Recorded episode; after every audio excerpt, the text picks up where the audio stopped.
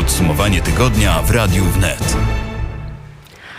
I drodzy Państwo, godzina 12.13 na naszych zegarach. Mamy sobotę, 22 października. Witam Państwa w to sobotnie południe i zapraszam na podsumowanie tygodnia na antenie Radia Wnet. A teraz rozpoczniemy od informacji za naszej e, wschodniej e, granicy. No właśnie, dziś mamy 200, 241 dzień rosyjskiej inwazji na Ukrainę. Z tych informacji, które słyszeli też Państwo już dziś na antenie Radia Wnet, sytuacja cały czas jest trudna. Dziś alarm przeciwpowietrzny pojawił się niemalże na całym terytorium Ukrainy, oprócz e, zaanektowanego Krymu mm, ten e, alarm e, pojawił się, rakiety spadły na obwód kijowski, a także na obwód e, odeski, ale też pojawiły się informacje, które mogą wzbudzać pewne nadzieje, mianowicie Hersoń, przecież tak ważny punkt na tej mapie mm, strategicznej mm, Ukrainy. Informowaliśmy w ostatnim czasie o tym, że ponad 50 tysięcy rosyjskich żołnierzy opuściło Hersoń, a dziś pojawiły się także informacje o tym, że Rosjanie zmieniają tę strategię. Z jednej strony przebierają się za mieszkańców Hersonia, przebierają zabierają się za Ukraińców, to oczywiście spowodowane jest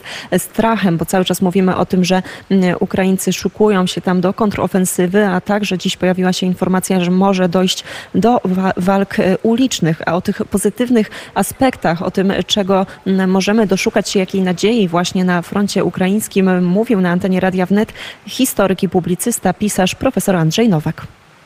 Sądzę, że oczywiście zaskoczeniem pozytywnym dla nas jest e, twarda postawa Stanów Zjednoczonych, e, które nie bardzo chcą jak dotąd ustąpić i no, ponieważ mam mówić o pozytywnym scenariuszu, to wezmę w nawias skutki wyborów najbliższych w Stanach Zjednoczonych, które wymienią znaczną część kongresu.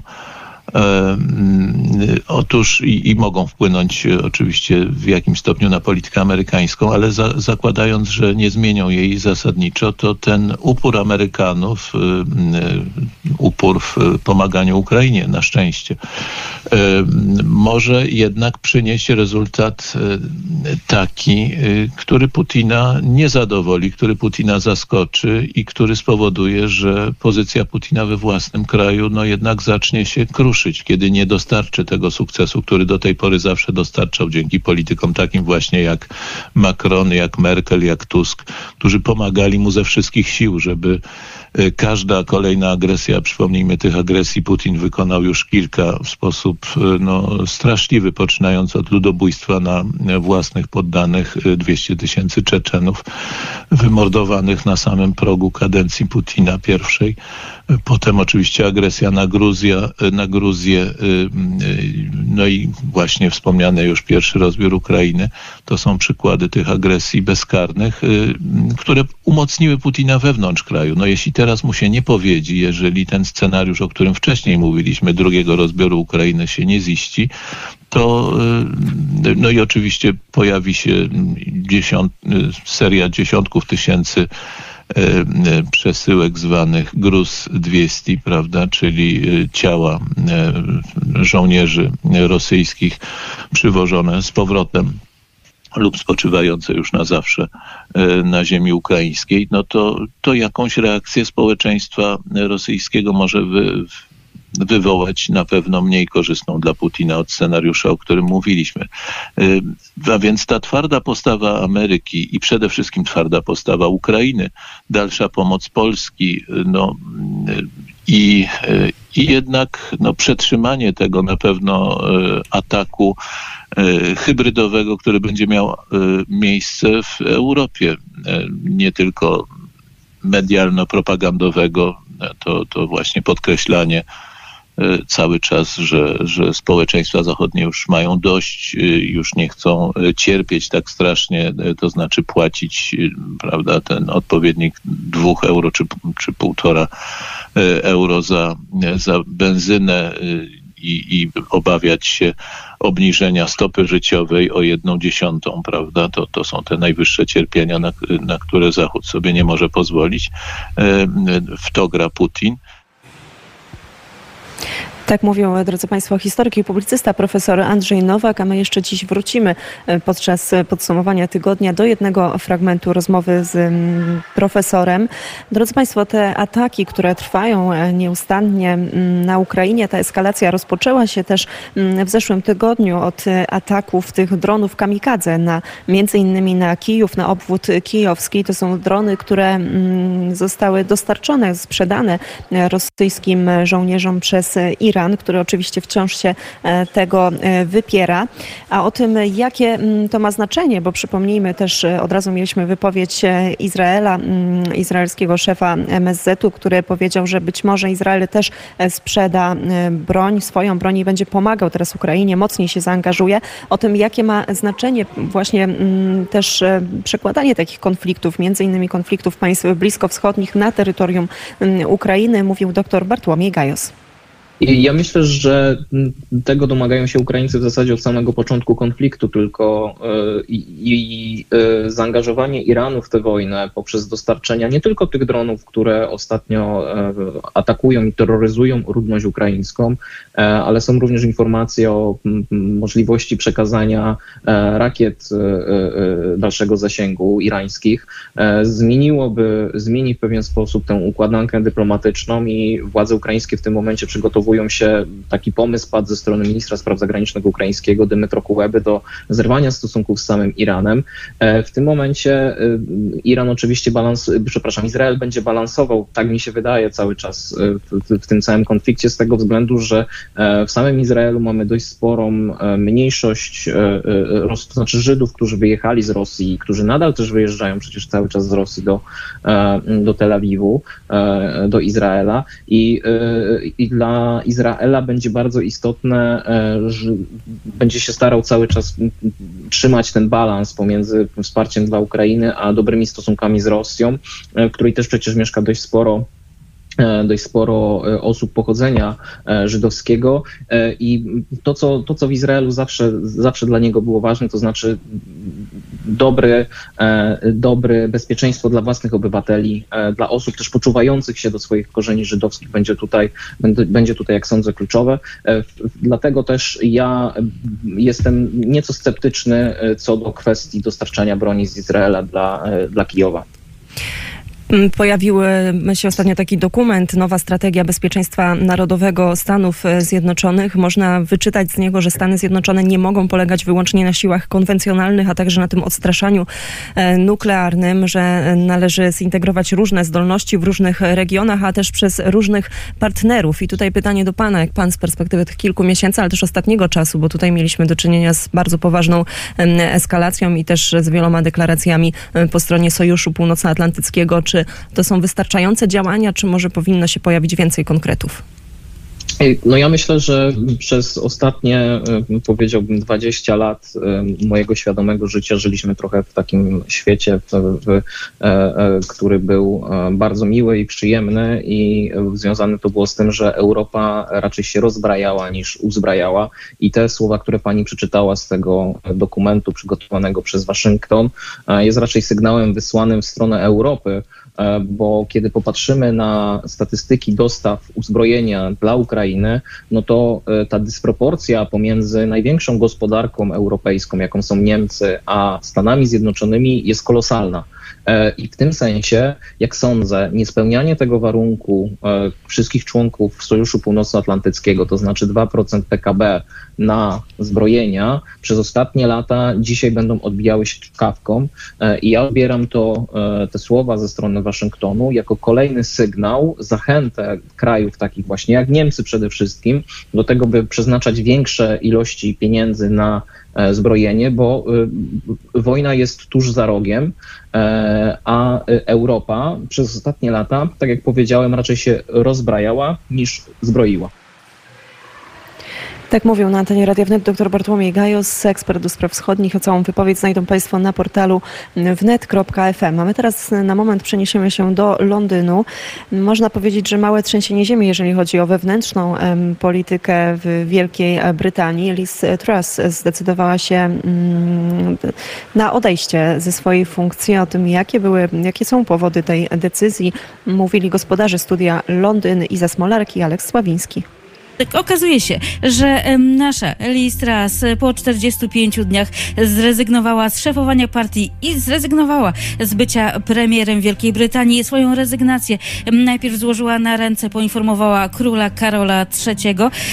Wszystko to ze względu na rosnącą nieufność, nawet e, wśród e, samych konserwatystów wobec e, Listras. Sama partia konserwatywna bardzo źle wypada w najnowszych sondażach. Gdyby wybory odbyły się teraz, teoretycznie nie, zaję, nie zajęliby nawet drugiego miejsca. Liderem jest Partia Pracy i właśnie szef Partii Pracy ostatnio wypowiadał się. M, Likwidacja najwyższej stawki podatkowej zniknęła. Obniżka podatku na, dla firm zniknęła. Obniżka podatku dochodowego też zniknęła. M, Gospodarcza wiarygodność zniknęła. Tak mówił e, przewodniczący Partii Pracy. No cóż, zniknęła nam również Liz Truss, e, która najpierw mówiła, jestem wojowniczką i nie poddaję się, a kilkanaście godzin później powiedziała, nie mogę już sprawować mandatu i nie mogę sprawować władzy powierzonej mi przez partię konserwatywną. No tak, e, a my już e, teraz zaczynamy myśleć, co dalej, kochana Wielkobrytanio. Okazuje się, że już e, zaczyna się wyścig do stołka po Liz Truss. Ona sama powiedziała, że w ciągu tygodnia powinniśmy mieć wybranego nowego premiera. Buchmacherzy już obstawiają, kto zostanie nowym premierem według no, najlepszych no, notowań. Oczywiście Rishi Sunak, jej były kontrkandydat, e, jest wystawiany jako czarny koń, ale zaraz e, za nim e, Penny Mordaunt, która była również jej kontrkandydatką, a teraz ostatnio została ministerką w jej gabinecie, ale również Ben Wallace, którego dosyć dobrze znamy właśnie tutaj z rządów brytyjskich, jest traktowany jako trzeci najważniejszy kontrkandydat. Kto jest czwartym kontrkandydatem? No oczywiście nasz były premier Boris Johnson. Nie wiadomo, czy Boris Johnson nie wróci do polityki. Czy go chcemy jako premiera? Nie wiem. No tak, w każdym razie Jeremy Hunt, który e, również był proponowany jako jeden z kandydatów, a wiemy, że całkiem niedawno został e, kanclerzem skarbu, powiedział, że on startować nie będzie. Tymczasem e, startuje nasz król. Coraz wyżej i coraz lepiej jest notowany. Karol III całkiem niedawno odwiedził Aberdeen, miejsce, w którym nasza królowa Elżbieta II dokonała swojego żywota. Co prawda ona nie dokonała tego w samym Aberdeen, tylko w Aberdeenshire, w e, słynnym Balmoral Castle. Jednakże e, po co Karol e, poleciał do Aberdeen? Po to, żeby się spotkać z uchodźcami. Przede wszystkim uchodźcami z e, Ukrainy, ale również z Syrii i Afganistanu. To, drodzy Państwo, gospodarze studia Londyn, Aleks Sławiński i Iza Smolarek. Mamy godzinę 12.25 na zegarze. Za kilka chwil połączymy się ze wschodem Ukrainy. Usłyszymy się z Jakubem Stasiakiem, korespondentem wojennym, ale zanim to nastąpi, to jeszcze wrócimy i wysłuchamy fragmentu audycji Ponad Oceanami. To jest ten program, w którym łączymy się z różnymi częściami świata, z różnymi stronami e, oceanu. Już teraz fragment wypowiedzi z Ameryki. Sławomir Budzik, gospodarz studia Deon, a także Liliana Ветровска. Dzisiaj e, w wzmocnionym e, tutaj składzie, e, za chwilkę już niespodzianka. Natomiast ja chciałem jeszcze powiedzieć o naj- rankingu najbogatszych ludzi na świecie. Gwałtowna inflacja i spadki na rynkach w ubiegłym roku uderzyły Amerykanów w ich portfele. Najnowsze dane pokazują, że nawet ci superbogaci ucierpieli, ale Elon Musk, najbogatszy człowiek świata, zarobił. Po raz pierwszy zajął pierwsze, miejsce, zajął pierwsze miejsce w rankingu Forbes 400 z majątkiem netto, uwaga, uwaga, w wysokości ponad 250 miliardów dolarów, co oznacza wzrost o ponad 60 miliardów dolarów od 2021 roku. Warto wspomnieć również, że zdetronizował założyciela Amazon Jeffa Bezosa, który spadł z pierwszego miejsca na liście. Lista 400 najbogatszych ludzi w Stanach Zjednoczonych z 2022 roku. Forbes e, pokazuje, że grupa ma gorsze wyniki finansowe e, niż w 2021 roku ze względu na spowolnienie gospodarcze, a minimalnie majątek netto potrzebny, aby dostać się do Forbes 400 spadł pierwszy raz e, od czasu wielkiej recesji. Ogólnie rzecz biorąc, elity są biedniejsze o 500 miliardów dolarów i odnotowały spadek o 4 biliony dolarów, co mm, odpowiada spadkowi 11, 11%. Pojawiła się również lista najlepszych uczelni w Stanach Zjednoczonych na nadchodzący 2023 rok. Ranking analizuje ponad 900 instytucji szkolnictwa wyższego w Stanach Zjednoczonych w 30 kluczowych mm, y, różnych miarach, począwszy od wskaźnika liczby studentów do liczby absolwentów, aż po średnią pensji po zakończeniu y, studiów. W raporcie rozważono również koszty finansowania, bezpieczeństwo i doświadczenie na kampusie. Pierwsze miejsce na liście zajmuje Massachusetts Institute of Technology.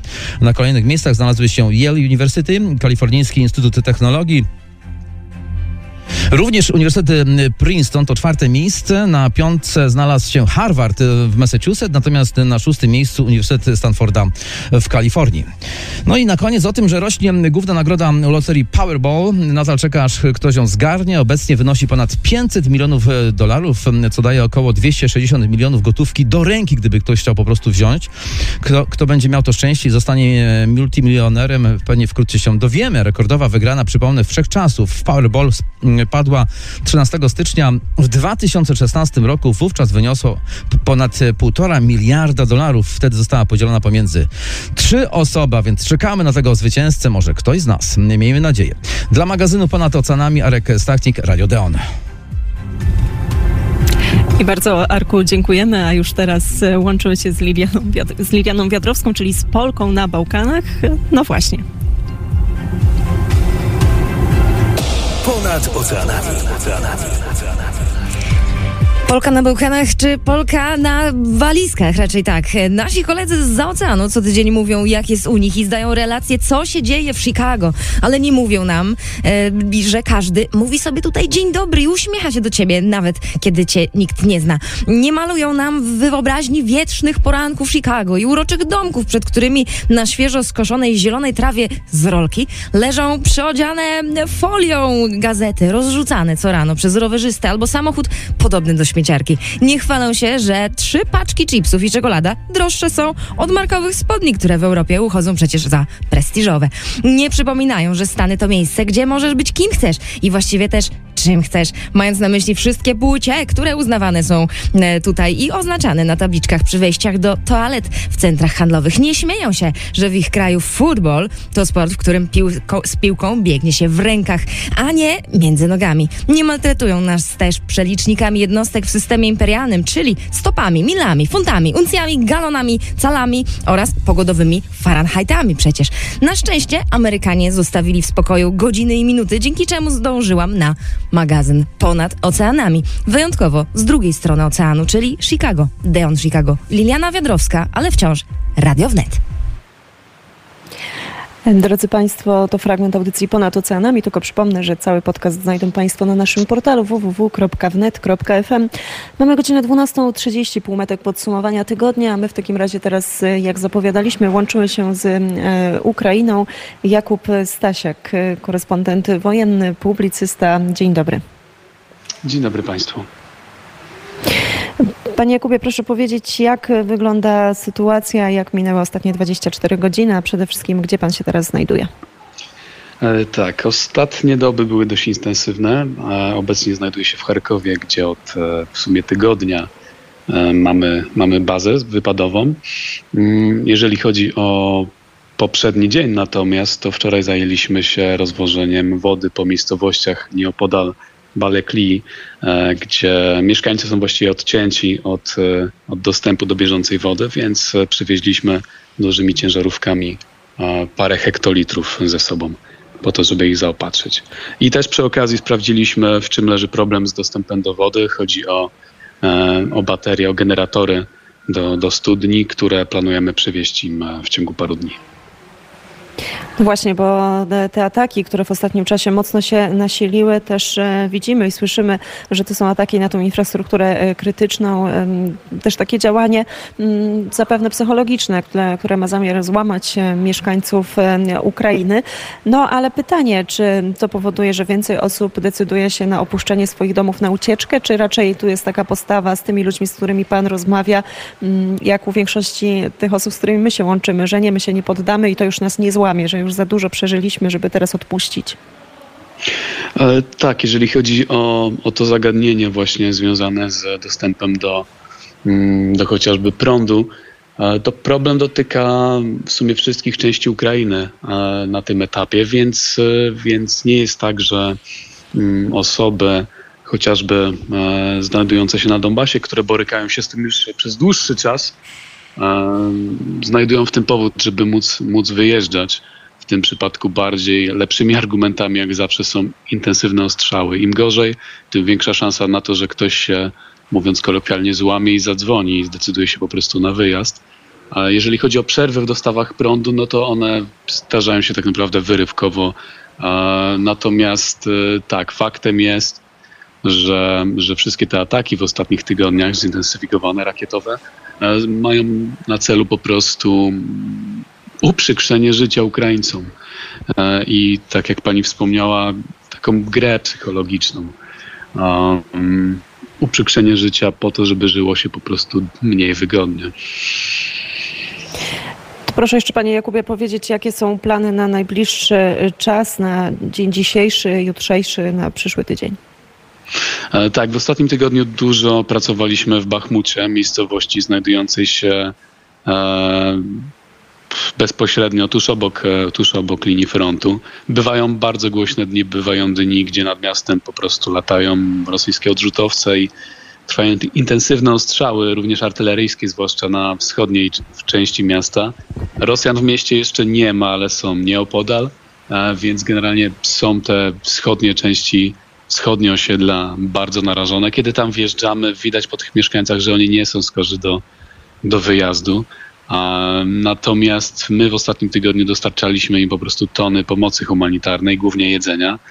Jeżeli chodzi o plany, no to cały czas w sumie to samo, czyli przyjmowanie zgłoszeń do ewakuacji z najróżniejszych miejsc. Ostatnio przeprowadzaliśmy ewakuacje nocne nieopodal Lemania, e, też przy, przy niedaleko pozycji Rosjan w miejscowościach na północ od Lemania.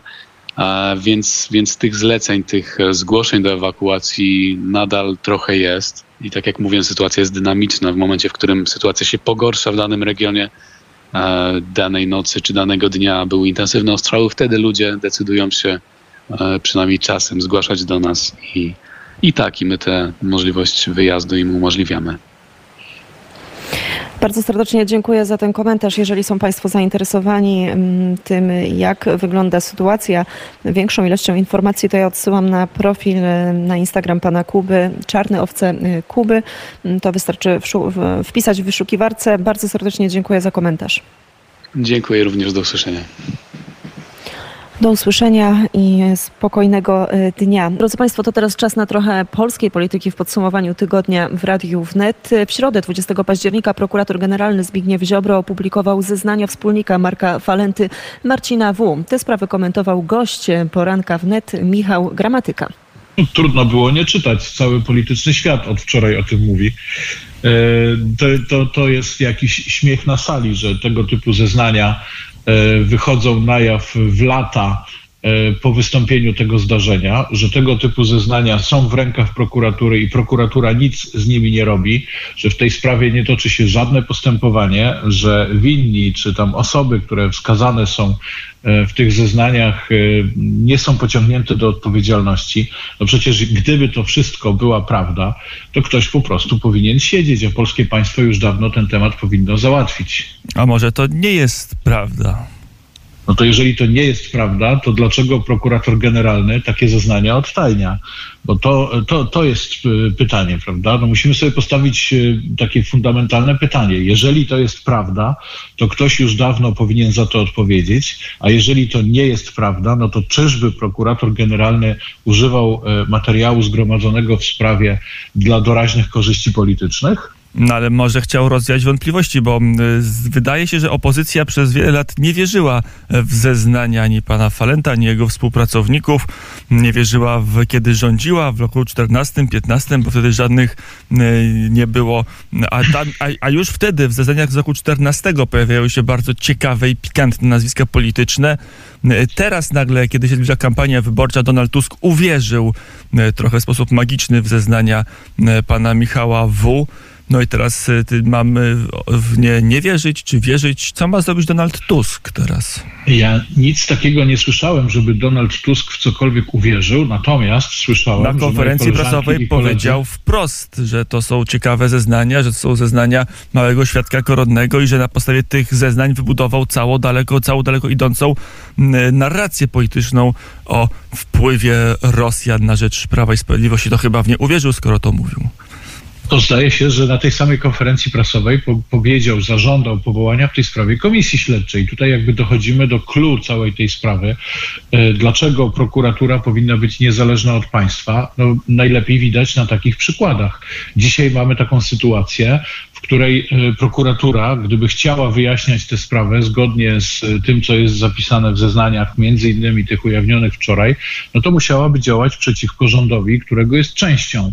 E, I tutaj właśnie jest potrzebna albo niezależność prokuratury, albo taki instrument jak Sejmowa Komisja Śledcza, która w sposób niezależny od prokuratury, niezależny od państwa i niezależny od rządu taką sprawę byłaby w stanie wyjaśnić. No niestety rząd boi się tę sprawę wyjaśnić do końca. No, taką mamy Polskę, taki system sobie zbudowali.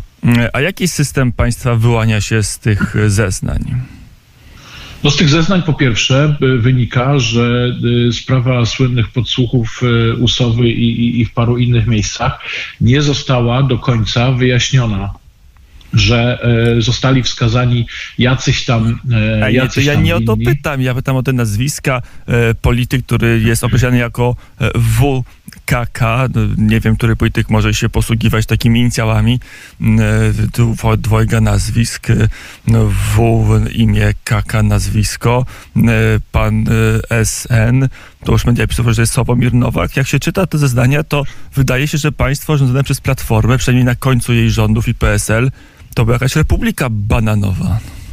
Ale panie redaktorze, te zeznania nie muszą polegać na prawdzie. Cała idea procesu karnego polega na tym, że on powinien nas prowadzić do prawdy obiektywnej. I my po to mamy właśnie państwo, żebyśmy mogli zadać prokuratorowi generalnemu pytanie, jak było naprawdę, ile warte są te zeznania, czym była powodowana osoba, która coś takiego zeznaje, czy te zeznania są zweryfikowane przez inne materiały postępowania. A dzisiaj nie możemy takiego pytania zadać, dlatego że dzisiaj prokurator prokurator generalny jest jednocześnie ministrem sprawiedliwości, członkiem rządu, jedną z głównych postaci politycznych koalicji, która w Polsce rządzi i nie ma interesu w tym, żeby udzielać takich odpowiedzi. To jest cały problem. Każdy może zeznać, co mu tylko ślina na język przyniesie. Podejrzany w procesie karnym nawet nie ma obowiązku mówienia prawdy, więc on nawet nie ponosi odpowiedzialności, jeżeli udowodnimy mu, że zeznaje fałszywie. Właśnie na tym polega prawo karne i na tym polega system cały postępowania karnego, że powinniśmy mieć instrumenty, które prowadzą nas do prawdy obiektywnej. To czyli czy warto było, że opozycja powoływała się na te zeznania, skoro one są obarczone taką skalą niepewności i budowała na podstawie tych zeznań daleko idące wnioski? Czy to Oczywiście, że warto, dlatego że opozycja, fina, finalnym wnioskiem opozycji był wniosek o powołanie komisji śledczej, a komisja śledcza składa się z przedstawicieli wszystkich sił politycznych zasiadających w Sejmie i powoływana jest wtedy, kiedy klasyczny system wymiaru sprawiedliwości, y, tak jak w tej sprawie, no, nie radzi sobie z wyjaśnieniem tej sprawy od wielu, wielu lat. Przecież ta sprawa dawno powinna być wyjaśniona. I komisja Przecież śledcza dawno... wyjaśni, czy Donald Tusk wziął 600 tysięcy łapówki, czy, czy też nie, no bo y, tam są oskarżenia oskarżenia wobec niepolityków PiSu. Tam w tych zeznaniach ani to, co powiedział Newsweek, ani tutaj nie ma śladu e, PiSu. Jest e, pokazane, zachęcam każdego, żeby to, to przeczytał, jak rosyjskie służby z biznesmenem, znaczy biznesmen w tle z takimi służbami infiltrował całe państwo z głównymi politykami, włącznie politykami Platformy i PSL-u. To jest, to, to pokazuje, jak bardzo zgniłe, jeżeli tam w ogóle jest cień prawdy w tych zeznaniach, jak bardzo zgniłe było państwo e, PSL-PO. Panie redaktorze, te zeznania polegają na tym, że pan minister e, sprawiedliwości e, pokazał kawałek ucha jakiegoś zwierzęcia i pyta się nas wszystkich, co to jest za zwierzę. A my, żeby to jest słoń, to możemy stwierdzić dopiero wtedy, kiedy zobaczymy cały obraz.